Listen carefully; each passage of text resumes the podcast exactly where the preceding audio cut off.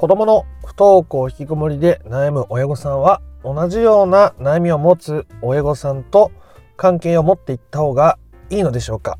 どうも不登校引きこもり専門カウンセラーの曽太郎です。ね。なかなか自分のママ友には自分が悩んでいることとか子供のこと打ち明けられない。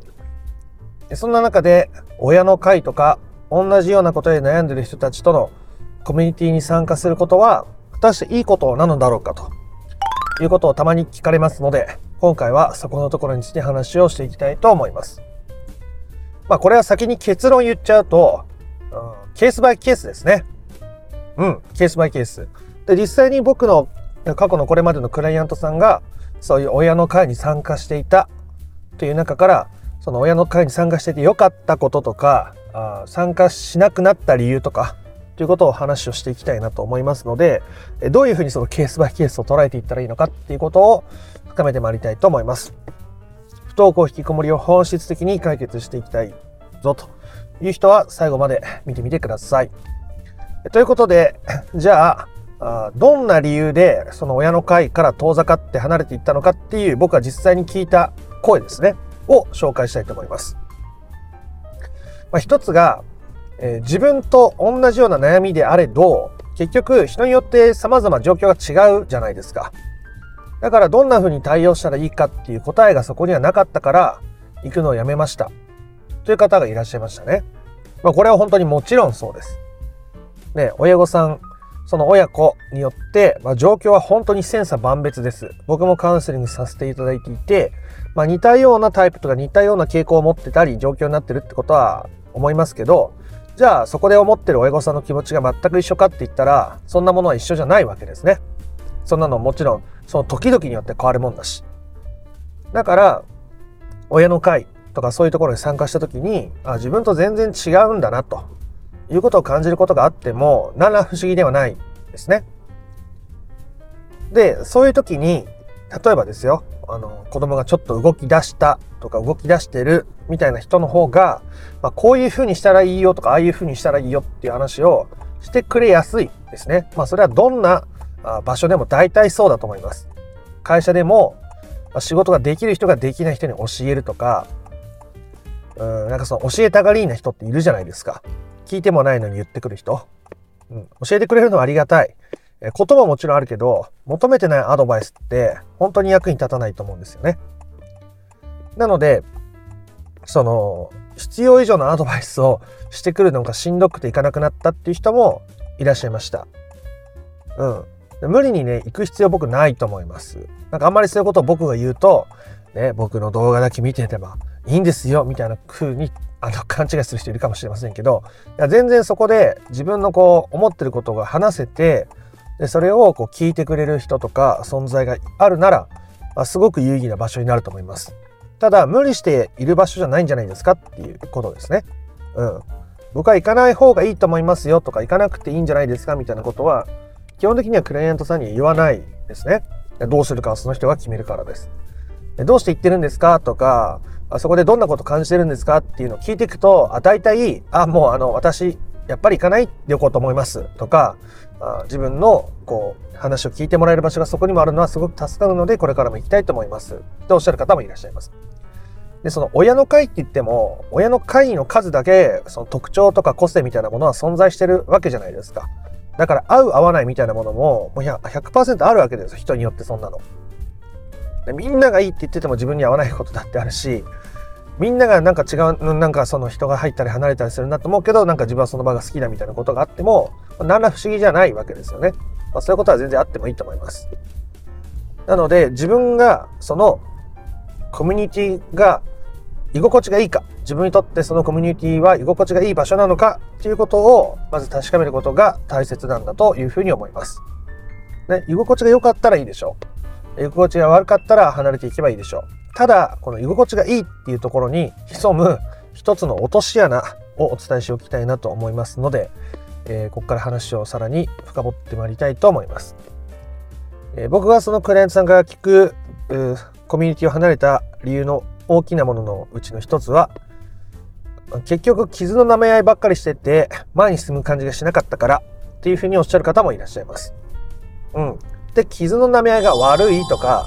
ダメだって言いたいわけじゃないですよ、僕も。うん。その方も、まあ、それはそれで必要かもしれないって言ってた方が多かったです。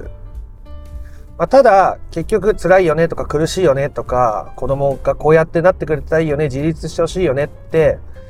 ある種それは大切なプロセスになり得ますが、まあ、ずっとそれを繰り返しててどうなるかって言ってもどうならな、どうにもならないわけですね。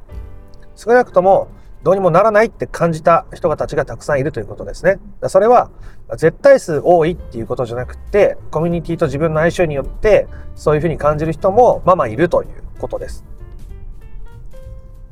で、結局、自分がどっちに進みたいのかによるわけですよね。今は本当に打ち明けられる人がいなくて、傷の舐め合いでもいいからそこに行きたい。でそこにいることが自分にとって大切なんだって思ってる人に、傷の舐め合いばっかりしてても変わりませんよ、みたいなことを別に僕は言いたいわけじゃないですね。それはそれでその人の自由だし、まあ、むしろ尊重されるものであろうというふうに思います。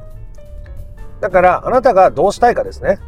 で、そのどうしたいかっていうのは結局またどうありたいかっていうことになるわけです。あなたはどっちに進みたいですか？で、それがないと、その、また、環境に巻き込まれていくっていうことは起こりやすくなるわけですね。気がついたら自分も傷の舐め合いしてて、本当はこんなはずじゃなかったのに、時間だけがどんどん過ぎていってしまうとか、まあ、そういうことが起きてしまう。でも結局自分がどうありたいか、いや私はもっと子供のことも受け入れて、自分のことも受け入れながら、あ子供にこう選択をね尊重できるようになっていきたいから今は傷の舐め合いはもういいかなって思ったらあそういう判断ができるわけですけどそういう自分がどっちに行きたいのかっていう方向が定まってないと気が付いたら環境に飲み込まれるなんか長いものに巻かれちゃってるみたいなことが、まあ、人ってどうしても起こりやすいですよね。なので、まあすごい簡単でシンプルな方法ですけど、じゃあ親の会が自分にとって必要かどうなのかっていうことをどうやって考えていったらいいんだろうってことをえっ、ー、と、明確にする話をしますね。まず、じゃあ親の会に行きたくなってるとか気になってる。それは、その地域のコミュニティかもしれないし、もしかしたらインターネット上のコミュニティかもしれないですね。で、そこに興味を持ってるわけじゃないですか。参加した方がいいのかな、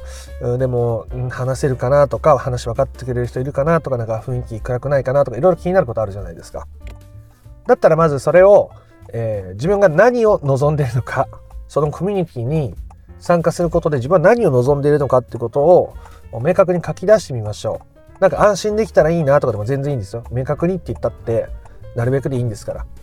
なんか安心できたらいいなとか話聞いてくれる人いるかなとか自分と同じこう悩みを分かち合ってこう共感してくれる人がいたらいいなとか自分がもう一歩踏み出したい、うん、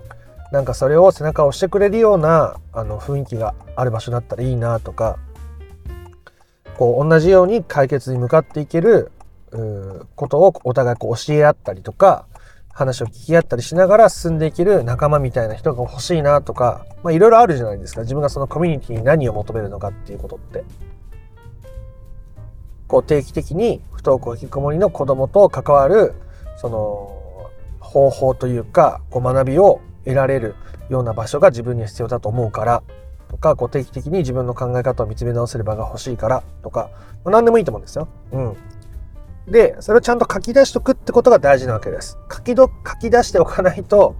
さっき言った気がついたら環境に飲み込まれちゃったり、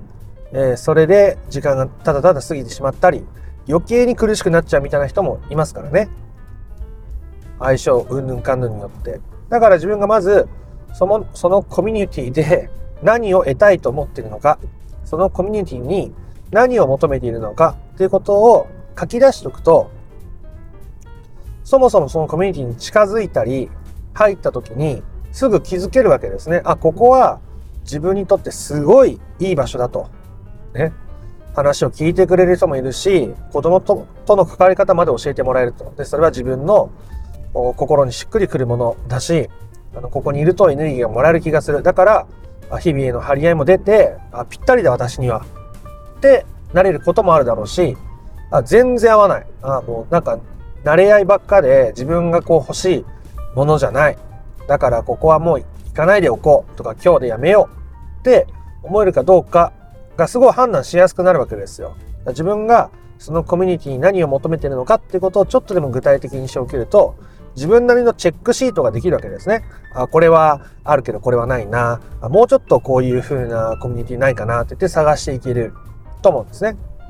あんまり何もかも求めすぎても、そういうコミュニティが存在しないかも、であまり完璧なコミュニティを求めすぎても存在しないかもしれないので、まあ、よりベターな選択が、より良い選択が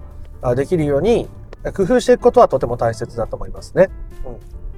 からそういう中でコミュニティを掛け持ちすることももしかしたらいいかもしれないし、一つのコミュニティに絞り切ることの方が大切になるかもしれないですね。まあ、その辺はあのその人の好みもあるでしょうから、自分の感覚を頼りに取り組んでいく向き合っていくってことがまたそこでも大事。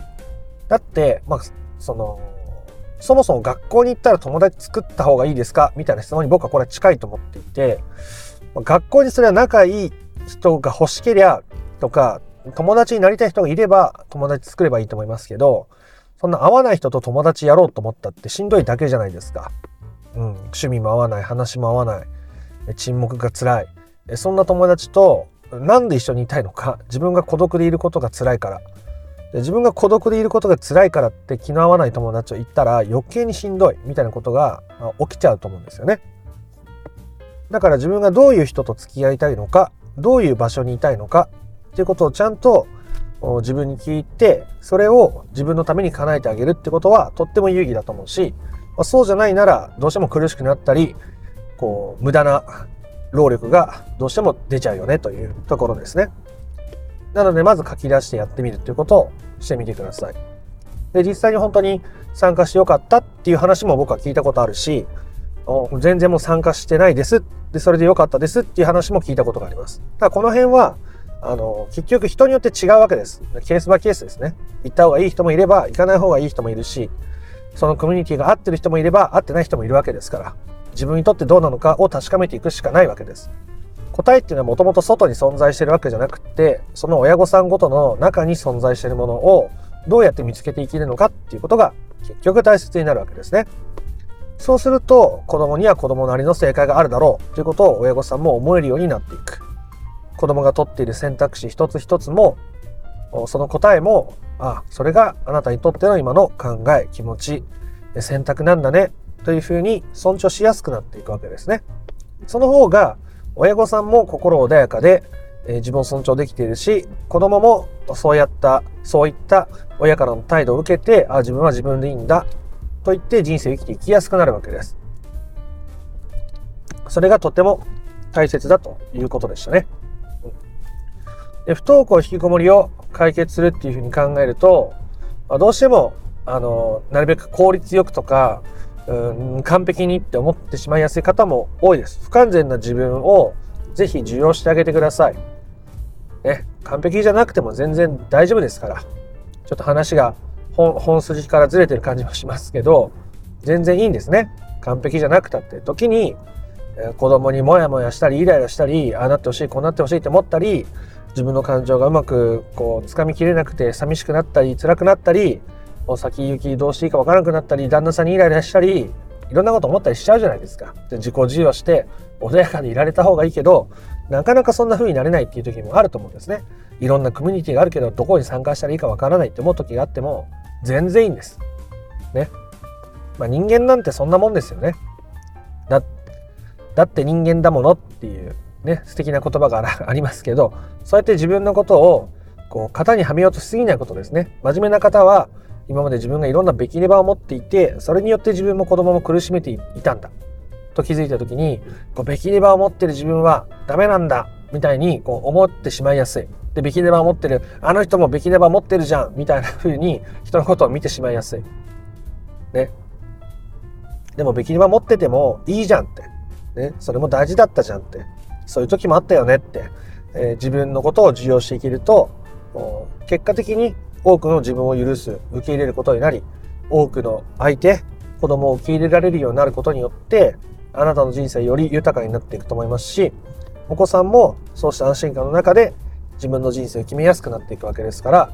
そんな風に考えてもらえたらなと思います。簡単にまとめて話を終えたいと思います。え不登校引きこもりの親の会に参加した方がいいのかどうか問題。まあ、答えは当たり前にケースバイケースでしたね。そのコミュニティによってすごく救われた。それによって自分はすごく前に進めたっていう話を聞いたこともあるし、全然合わなかった。うん行くと余計にしんどくなってしまうからどうしようか。結局やめましたという話もたくさん聞いたことあります。うん。なので結局自分にとって合うかどうかを先に考えておく必要がありますね。自分はそのコミュニティ、親の会に何を求めてるんだろうってことを書き出してみてください。話聞いてくれる人が欲しいのか、自分と同じ境遇の人と話してみたいのか、何か教えてもらえることがたくさんあったら嬉しいのか、ね、えー、そういうことをいろいろね、書き出してみると、あ、自分にとってここはふさわしそうだなとか、今の自分にとっては必要ない場所だなっていうことが自然と判断しやすくなっていく。自分なりのチェックシートを持って、えー、それを確かめていくことによって、親御さんが自分を尊重することになり、また子供のことも尊重しやすくなるので、ぜひそうしていってみてください。という話でございました。あ人間ですからね、不完全な自分を重要しながら、許容しながら、日々進んでまいりましょう。ということで、今回の話が良かったなとか面白かったなと思った方は、いいねやコメントをしてみてください。不登校引きこもりの解決法について順序立てて知りたいよっていう方は、説明欄の URL から公式 LINE に登録をしてみてください。そちらから不登校引きこもり解決のための三種の神器という動画セミナーを無料でプレゼントしております。チャンネル登録も興味のある方はしておいてください。では、あなたの不登校引きこもりの問題が本質的な解決にたどり着くことを心から願っております。また別の配信でもお会いしましょう。ありがとうございました。ソ太郎でした。